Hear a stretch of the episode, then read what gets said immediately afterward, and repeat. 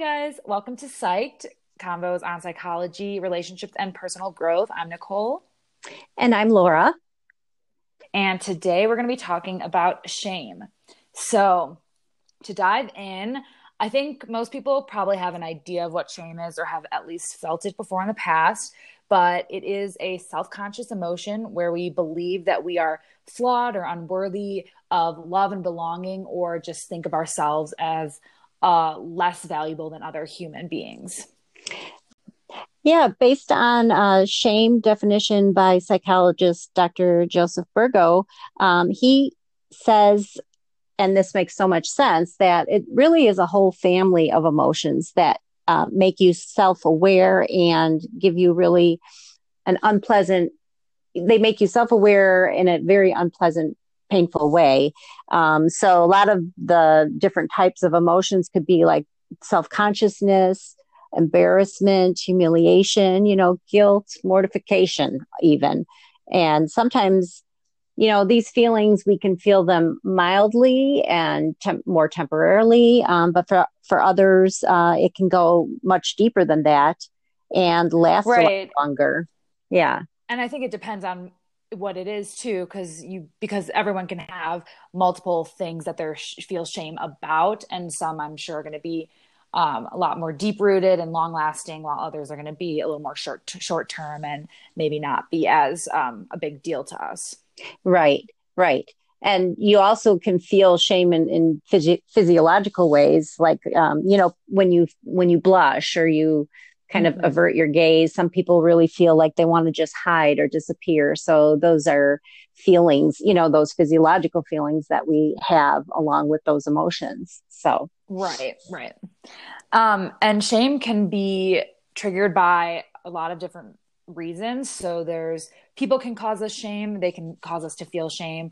It can be also the circumstances that we're in, or it can be just a failure to meet your own inner expectations or standards. So it really just depends. And it, there's a lot of huge multitude of reasons and uh, different things to feel shameful about. I do think that we all, of course, experience shame. Uh, I think that's a very normal feeling. And typically, for most people, or hopefully for most people, it's a fleeting uh, emotion. Mm-hmm. But uh, more people who tend to experience it more often have experienced uh, trauma, pro- possibly most probably from growing up in a toxic environment, uh, mm-hmm. usually with primary caregivers. So that instills a sense of lack of wor- self worth, and along with that comes a lot of shame. Um, so, at a certain level, everybody experiences shame. Um, and the latest studies are showing that there's an evolutionary value to that.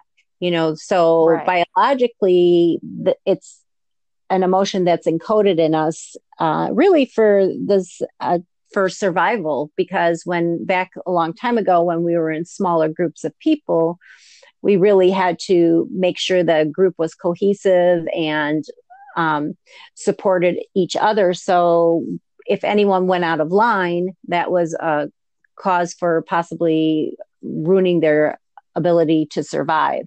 So it was right. to to enforce that, you know, to assure that there was survival of the group. So well, that makes a lot of sense. It seems like when you have to have you have to have that feeling of that you've done something wrong or that you shouldn't be doing a certain behavior because if to kind of create that sense of community within a group if everyone's going off and doing their own thing and no one has the same sort of values then that community community will probably fall apart. Um, so yeah that makes a lot of sense i think to have to experience that shame and otherwise you yeah like you said it's for survival because otherwise you'd probably be more an outcast or on the outside of things. Right right. So and if you were an outcast back then there was there was nowhere to go now right, of course right, we exactly. can go to other people find other people but but the but back then there weren't that many people so so right. so that's interesting and basically yeah. basically you're saying yeah there, it's impossible to avoid shame obviously like we said it there's an evolutionary reason for that and even though now it maybe doesn't serve that same purpose i think do you think there is good to have that feeling that feeling of shame? Like is there a, a positive thing that we can take from that?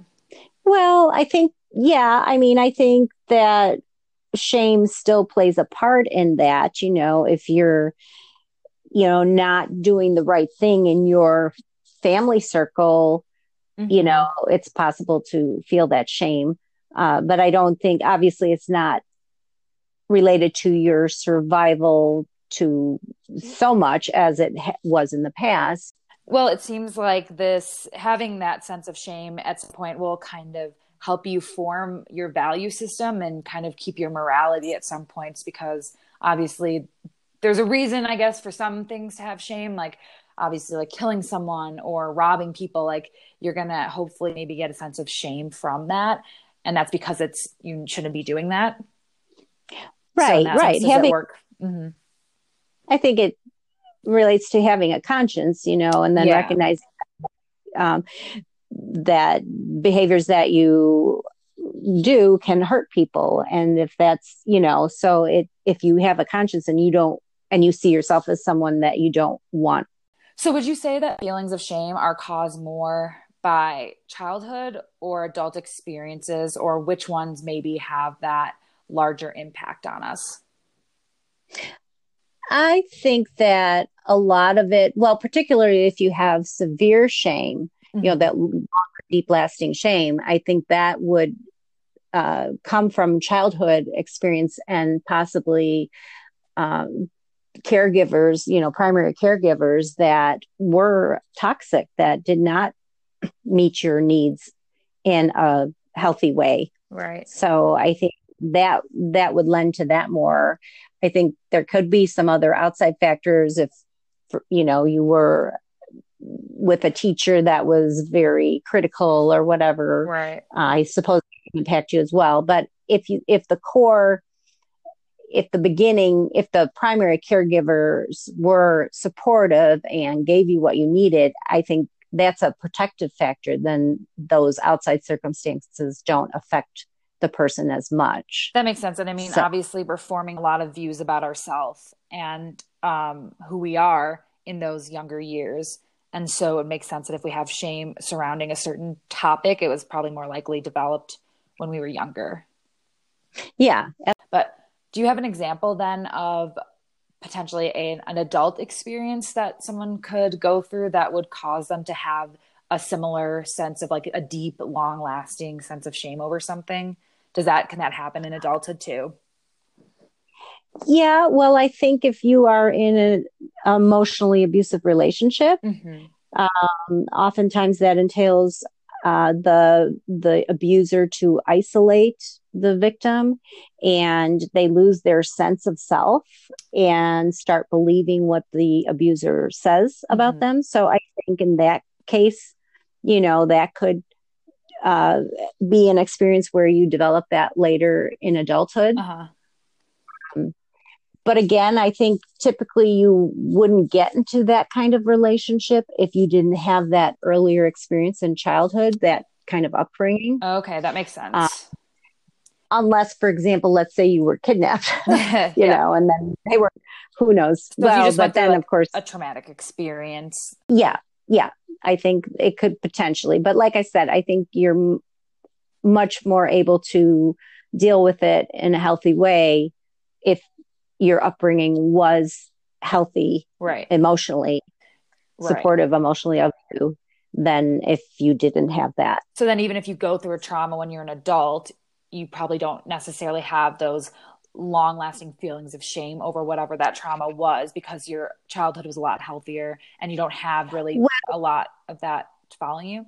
So you are definitely able to handle traumas later in life much better if you had an upbringing that was not traumatic um, and that can be any you know if your primary again going back to primary caregivers mm-hmm. you know it does you know it is. It, it is what it is. It does happen if you did not have the care that you needed right. for emotional stability growing up that makes you more vulnerable to these to experiencing really deep shame. Mm-hmm. Um, so if you did have that um, healthy upbringing, then you're not going to take that you know take that to heart too much in your life and you're going to be able to get over it in a much better quicker way right that makes a lot of sense um yeah so now i kind of wanted to dive into a little different topic. So a lot of people i think have a confusion between shame and guilt. And maybe some people think that they're the same thing or to some people probably similar, but there is a really big key difference between shame and guilt. And um, that difference is so guilt is really just you're remorseful over a bad behavior that you displayed, but you have this sense of urge to talk about it with people. You want to get that off your chest. You kind of want to say it, get it out, let it go, and get over it. Whereas shame, it's not over just one specific bad behavior that you did. It's thinking that you are bad as a person. Like internally, you're just a bad person. You're not as deserving of um, love and belonging and connection, and you're not as deserving with good things to happen to you as other people are. And so, when you have that sense of self when you're when you just don't feel like you live up to other people you're more likely to conceal that you don't have that urge to talk about it. You don't want to share that with people. You want to keep that inside and hold that in. And that's right. really kind of creates that cycle i think and creates that spiral of shame too.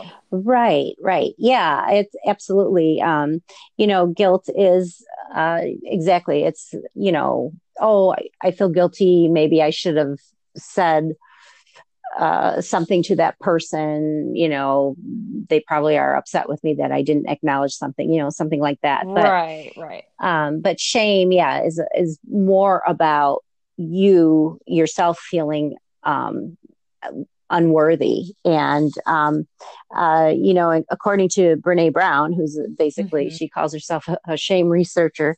Uh, right, exactly. She right, right. So she uh, says that you know that we that shame continues for us when we fail to make connections with others. So, mm-hmm. like you were saying, you know, this fail to connect and base. So you are trying to hide it, conceal it. Um, and a lot of times that leads to thoughts like, you know, I'm the only one that feels that way, you know, so you're afraid to share that. And so you're losing right. that connection with people or you're seeing yourself as something's wrong with me. Um, right. And you don't want to you don't want to display those feelings of shame and you you feel like because i think you don't think other people feel that way. Right right. So it is just the mere uh not connecting with people not sharing how you're feeling hiding it.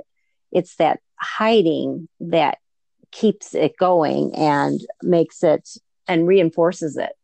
So it seems like then shame causes probably people to feel I, I think it probably t- goes hand in hand with loneliness then too.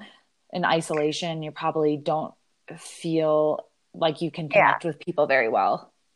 Absolutely. I think it mm-hmm. does definitely create a sense of loneliness. And, um, you know, I, I think when we make, when we can make connections with people, when we, when we can share how we, um, you know how we're feeling if we're afraid that afraid about sharing that that truly isolates us we right. are social beings and we need to feel that connection to feel healthy and whole and good about ourselves so well and when you can't share something that's like so ingrained in you and like a big part of who you are you probably feel like oh no one actually really knows me and that yeah right. you, like loses that sense of real connection with people when you don't feel like people can really get to know who you are and, or you're afraid of sharing who you really are.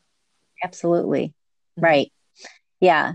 So the so when these people then who have this a lot of shame they probably feel very isolated lonely um, what are sort of the types of behaviors that they're displaying? Because i know that there's probably some key things that we can look for um, with these people who have like much more stronger deep long lasting types of shame yeah i think um, people will, you know, in order to hide their shame, they'll become very defensive. Mm-hmm. Um, they'll want to blame others or deny, you know, what they're doing. Um, you know, that's that's one thing. I think um, they will tend to avoid people, uh, you know, kind of withdraw. Uh-huh. Um, I think also another sign of, of of shame or a way to protect someone to protect themselves from shame is is striving for perfectionism. So no one can see any flaw in them you I know see. so presenting like this facade of this perfect person um, because they're too afraid to show who they really are. Right. Um, and then there's also um,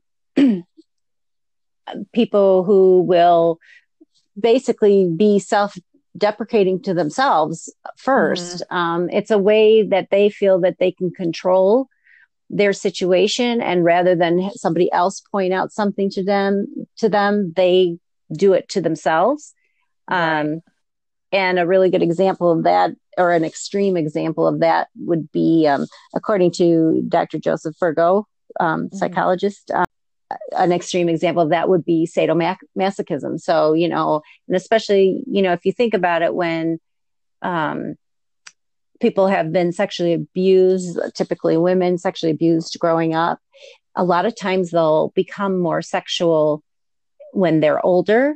Mm-hmm. And that is their way of finding some control right. um, over the experience they had in the past and so so as strange as as opposite as you would think it is it's yeah. a, it's a way for them to feel in control and gain that power yeah. back yeah exactly would you yeah. say though that um so let's say take the like perfectionism person or the person who's using that self-deprecating maybe humor sometimes do they always are the people who display those behaviors does that always come from a sense of shame or are there some people who are perfectionists just even without any shame behind it and they just that's like their own thing?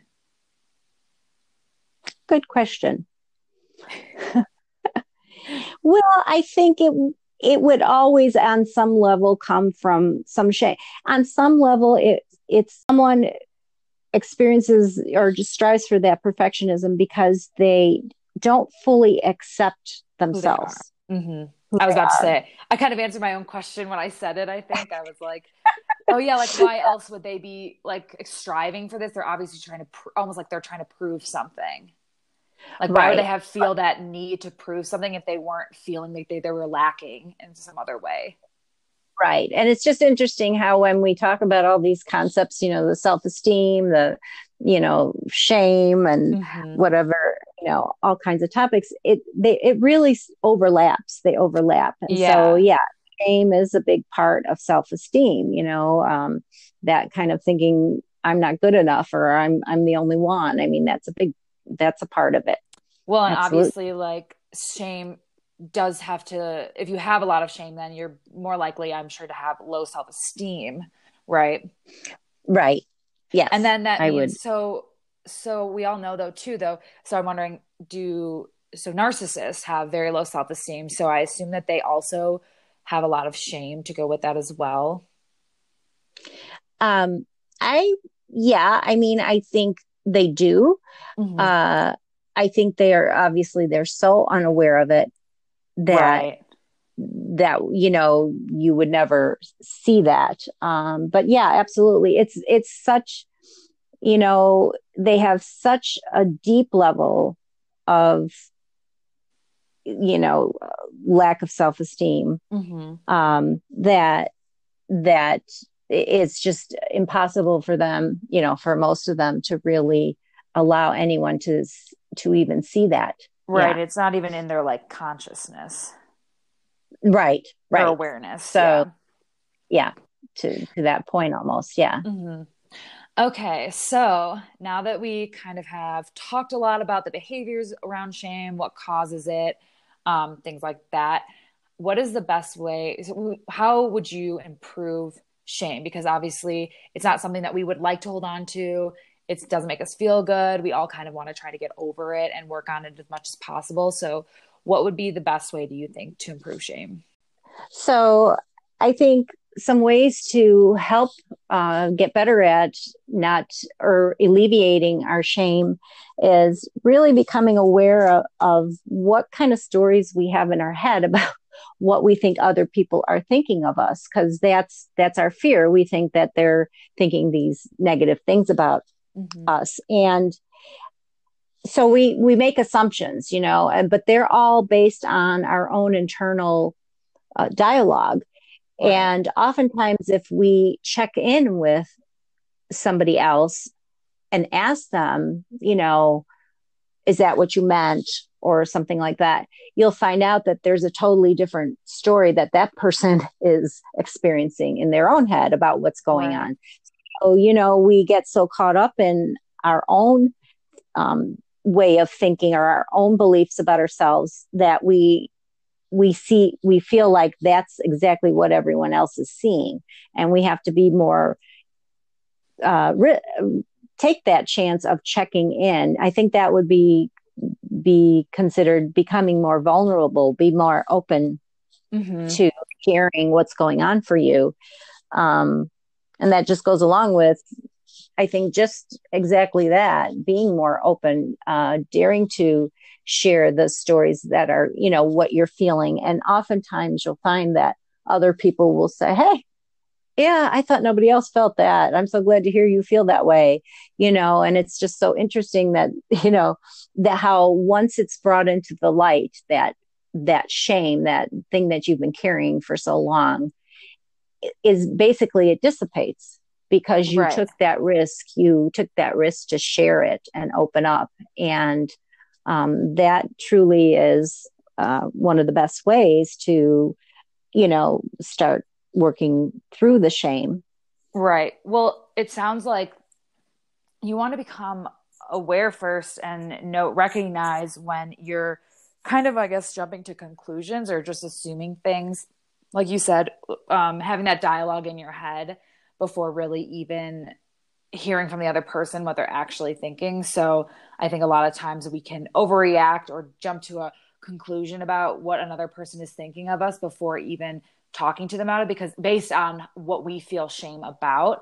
And so when we actually are able to first stop and recognize that has this person even like said anything about this? Have they alluded to this topic that I'm thinking of in my head? Like kind of, you know, take a step back, look at that bigger picture and realize like, oh, this is something that I'm kind of making up in my head.